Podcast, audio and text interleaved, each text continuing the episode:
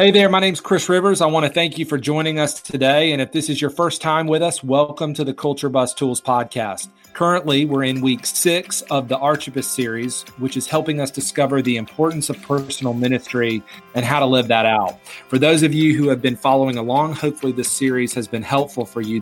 If you're new to the series, consider pausing the episode. Check out episode 27 titled The Archippus Assignment with Robbie Richard, and the remaining episodes will catch you up to speed with where we are today.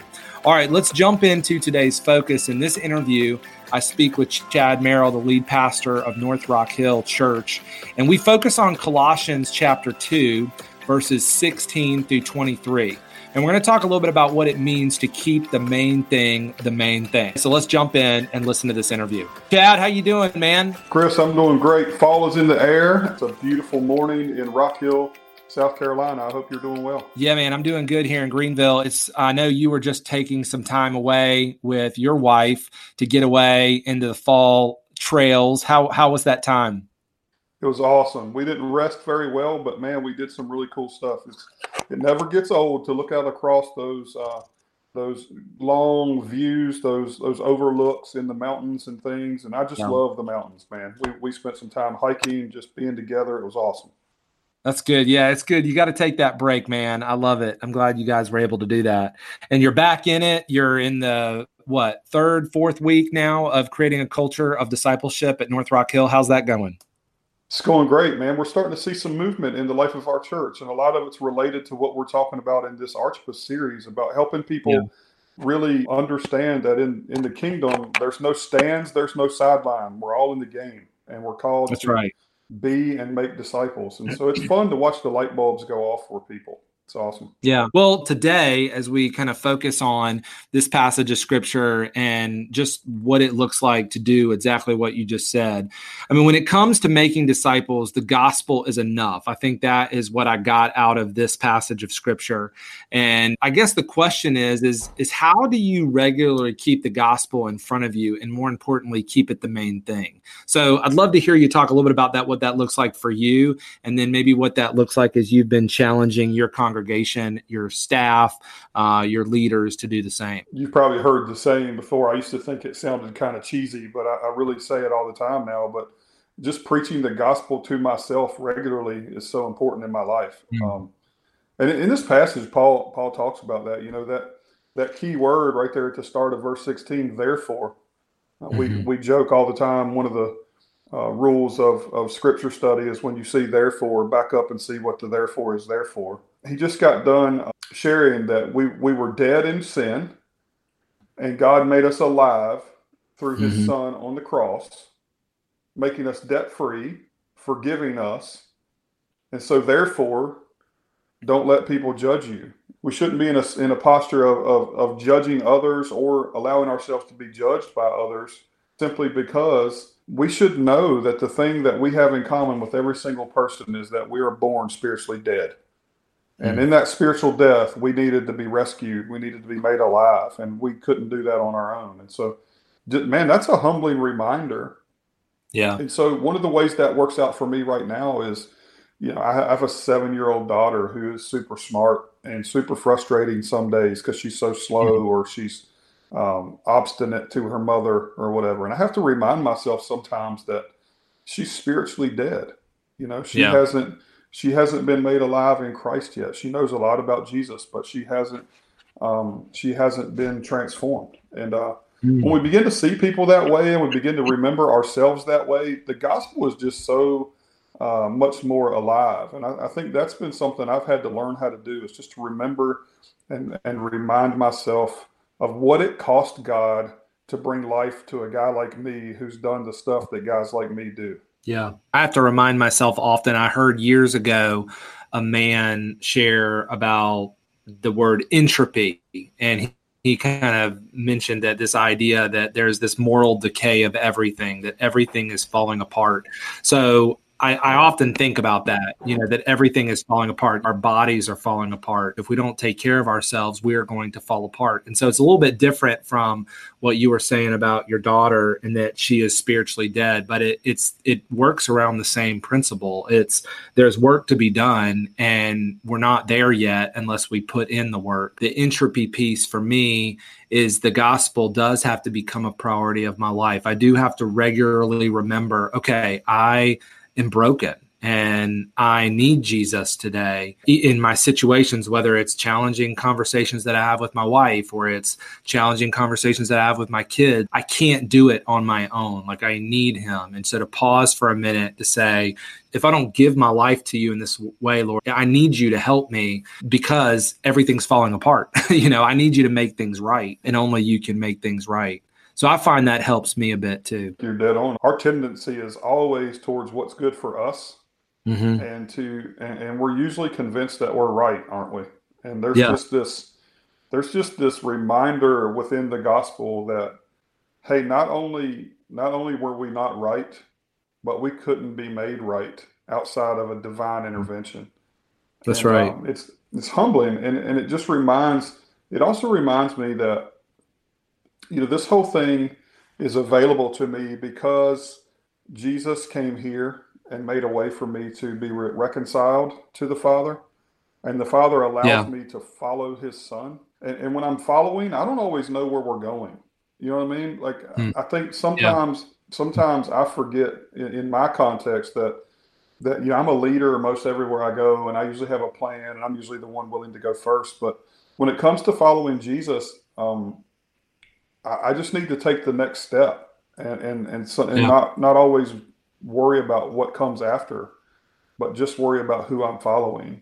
And uh, man, that's been that's really key in my life. I think when you ask me that question of how do I keep the gospel in front of me, I think a lot of days it's coming out of my default and my tendency to lead and to plan and to look way ahead.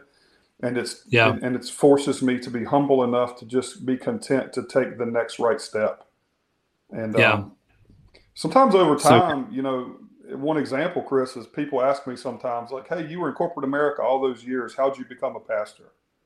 And uh, mm. and, and the truth is, there never was any big moment, or there never was like this trajectory that I was headed towards that. It just I took mm-hmm. a million next right steps, and then one day I was in a conversation with my pastor, and the next right step that was in front of me was to join his staff. You know, is this? Yeah it's kind of like you look over your shoulder and like, wow, all those little steps really added up. Uh, mm. But you're still, but you got to look ahead to the to what's the next one and be content to yeah. take one. So good. Something that you just said that made me think about last the last episode that we had with Cody, which was just so great. If you haven't heard that episode, I would I would go back to the last one. But in the stretch assignment, we we challenged ourselves to memorize Colossians chapter two, verses six through seven. And I've been working on that this week. I've kind of only got a couple of the verses, a couple of sentences down, but it says, And now, just as you accepted Christ Jesus as Lord, you must continue to follow him. And so mm-hmm. that idea of following him is basic. It's just follow him. You know, I was, I'm, I told you, we talked about this on other episodes. I'm training for a 30K trail run. And so when we get, when we get in the woods, I've been running with some guys and, you know, like I've realized that I don't need to run seven minute mile pace. I can run 10 minute miles or 11 minute miles, you know? And so just to slow down and just to like, I don't have to be crazy. Like our world, I think loves amazing things. I mean, there's this guy out there I was, as I've been training and getting ready for this run, I've been trying to figure out like, okay, how do I stretch well? Like, what are some things I could be doing? And you go on YouTube and you watch things. And I, I found this guy. I think his name is David Gobens or Grobens. I don't know. He's an ultra marathoner. He's um, he's an African American guy. He's like, I think he did. He was a Navy SEAL. Did Hell Week three times in one year. He just recently did like a 230 mile run. I mean, it's just like the world loves stuff like that. That kind of guy in our in the world of in our culture like people are fascinated with with that and they want people they want his story to be told. They want to hear his story. But like living a small life and just following Jesus and just doing very basic things keeping the gospel that's not a big thing. It doesn't have to be running 230 miles you know? Does that make sense? What what are your thoughts on that?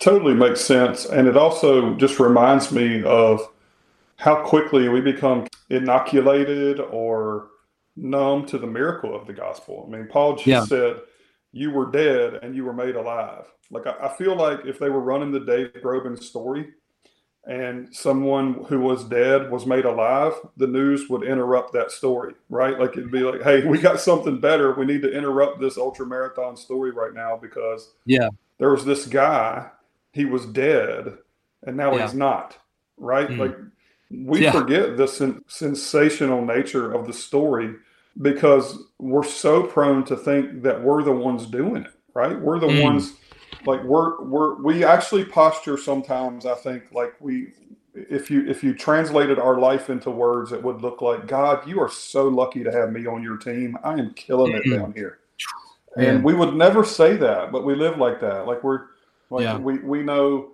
um, we just love to be right we love to to take credit for it and i think paul's just going at that he says hey the real miracle here is that you were dead you were a victim of sin that you could not fix.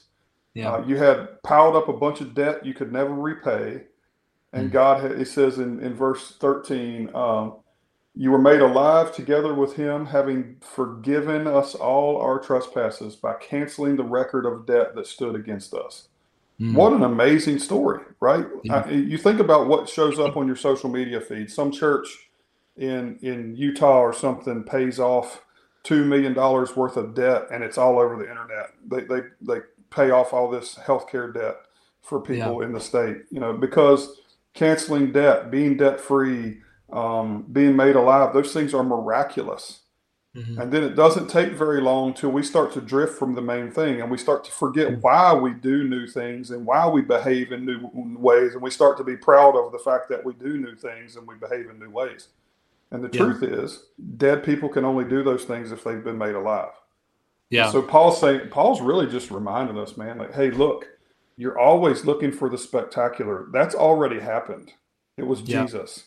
And so you're making up all these rules. You're making up, you know, in the context of Colossians, especially, you're making up all these rules. You're blending all these cultures. Mm. You're really, you're really caught up in the progressive Roman culture, all these things. But if verse 20 if with christ you died to the elemental spirits of the world why as if you were still alive in the world do you submit to their regulations mm. um, in other words like why are you still judging your life by achievements and by your quest for the sensational and all the stuff that everybody else is doing you've been yeah. made alive in christ remember like the, the main thing there's nothing better than that and that's what that, yeah. that preach the gospel to yourself daily is all about that's what paul's doing and so he says, some of the things that you're doing, they have in verse 23, they have the appearance of wisdom, mm. but they really promote self made religion and asceticism. Mm. In other words, they're really all about your ability to make a list and keep it. Don't yeah. go back to the thing that made you dead in the first place. And he, he I love this phrase because he says, they're of no value in stopping the indulgence of the flesh. Mm. Right. So that whole that quest for the, the the extraordinary, that quest to be known, that quest to be achievers, all that, really all of that is just the extreme of us really wanting to do the things we like and wanting the things that we want. Yeah. And living for Jesus is the opposite. Yeah. With each episode, we've been creating these stretch assignments. And these stretch assignments in the world of working out, you go lift or you go run or whatever you want to call. You want to go play basketball or whatever. Most people aren't spending a lot of time stretching and getting ready, you know, getting the muscles warmed up to go do the work. And and I think that for us, being the main thing, the main thing, putting the gospel in front of us is the stretch that gets us ready to do the, the work of discipleship. And I mean, that's what God called us to do. He left us with that great commission. He said, Go make disciples, baptize them in the name of the Father, Son, and the Holy Spirit, teach them everything that I've taught you. And so that's getting into the game. But getting into the game is remembering the gospel and putting it in front of us. And so I think even that is how we stay connected. And I, I think even that just referencing verse 19 he said you know he's talking about the issues of of what people are putting in front of them. They're like you know keep the main thing the main thing. That's what we're saying here. And and that's how you stay connected to christ who is the head of the body for he holds the whole body together with its joints its ligaments and grows and it grows as god nourishes it. So i think that the work of discipleship it happens effectively when we do keep the main thing. At least that's what i'm seeing for me. Like i've got to regularly remind myself that I need him, that he died for me, that I that he took my place, that I'm broken without him, and that I can do all things through him. So hmm. he holds everything together, and I need to lean on that. And I think that'll help me as I encounter people and am willing to just follow him and just do the little things, you know, whether it's listen for a conversation or encourage someone today or just live out the gospel in my life. I don't know. Anything else you'd want to add to that?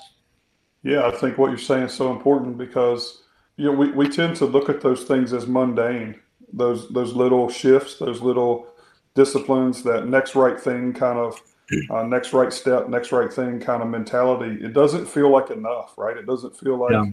um, anything spectacular.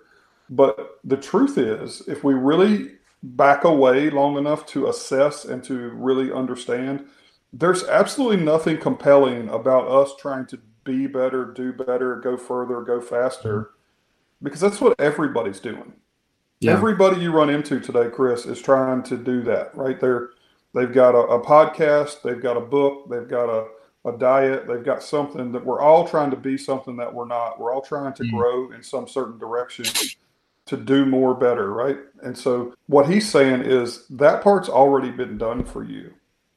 And so really yeah. the spectacular thing, the most compelling thing to the people in the world who don't know Jesus is when they look at us walking through the mundane every day not stressed, not striving, not not lazy mm. either, but but just really content with what's coming at us in the world. And they they look at us and they start saying, "Man, that's spectacular! How you do that? How do you do that?"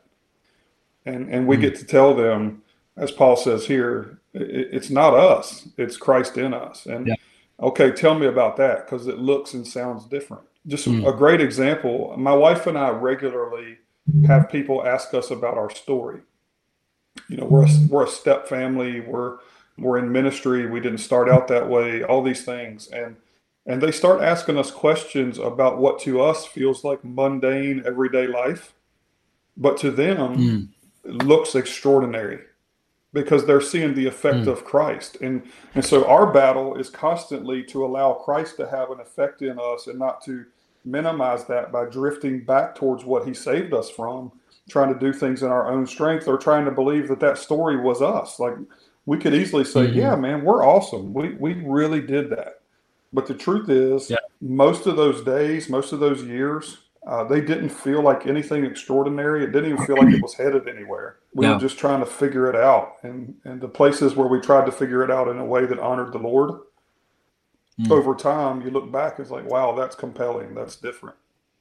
Yeah. And so I think Paul's Paul's command here is to live everyday life with eternal purpose and to live mm. to, to survive and advance in the in the struggles of the mundane because mm. of hmm. an extraordinary truth that has redefined our lives.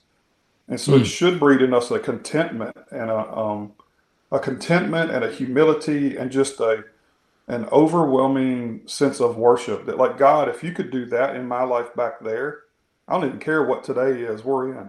You know we'll do whatever you want us to do and trust you to do something with it. So good chad man. I, another great day with you. I've enjoyed this time man. Thank you so much for doing this with me. It's been so good to just do this each week and to put these out and to create something that that could point people to the gospel and make it a priority. It's been a lot of fun yeah, I'm loving this. Colossians is probably my favorite book of the Bible, and it's just really had a big impact in my life. And so it's fun yeah. to walk through this with you. And I, love to just be able to see you on the screen sometimes, and, and and the things that have meant so much to me. I see it on your face that it's it's feeding you too, and I'm praying that for everybody who listens yeah. that it does that for them as well. Well, that's good, man. Is there anything else you'd want to share as we wrap up? Last thing I would say is, especially in the Bible Belt, I would imagine most of our listeners are in the Bible Belt it's really get to get caught easy to get caught up in the list of rules and the list of uh, mm-hmm. regulations. And I, I, think Chris is going to have a stretch assignment for you in this area. But yep. our, our ability or inability to keep disciplines that we've created, that, that has far less to do with our walk with Jesus and our growth in Him uh, than, than we think. And, and I think Paul speaks to that here. He's like, hey, don't make this about how well you can keep some rules or how, how hard a time you have keeping rules Rest in the fact that Christ has changed you from death to life, has forgiven you, has is is changing you over time and daily submit to that. If you keep him in mm-hmm. front and he truly is Colossians 1:17 before all things in your life, you're just going to look back over time and see that the new disciplines and the new steps that you've taken are going to take you somewhere better than anything we can do in our own strength. And it's mm-hmm. counterintuitive. It's really hard to get there, especially in America, Chris, but I think it's just really, really important. Yeah, so good. Well, thanks for joining us today, Chad. I appreciate it. Hey, thank you, Chris. I love what you're doing. Well, as we wrap up today's episode in part six of the Archippus series, I want to thank you for joining us. The goal of this series has been to help Christ followers recognize the importance of replicating their faith in Jesus and developing a renewed passion for disciple making. Be sure to check out the Archippus stretch assignment designed specifically for this episode. Oftentimes, we don't feel qualified to share anything about Christ with anyone, mainly because we haven't made the gospel a priority. So, what are some ways we could do that daily, weekly, maybe even quarterly? We put together a resource for you that could help you think through that. This tool is perfect for doing it on your own or with a tribe and designed to really help you create forward movement around the principles shared. Also, if you're new to the podcast, consider signing up to receive these tools in your inbox with each new episode. You can head on over to culturebus.cc forward slash podcast to sign up access the stretch assignment, access leader guides as well. Join us next week as we dive back into the book of Colossians. I'm going to be speaking with Jericho on staff at North Rock Hill, and we're going to be talking about Colossians chapter 3, verses 1 through 17, and what it looks like to repent, reposition, and reprioritize and focus on the gospel. So it's going to be great. I look forward to it, and we'll see you next time on the Culture Bus Tools podcast.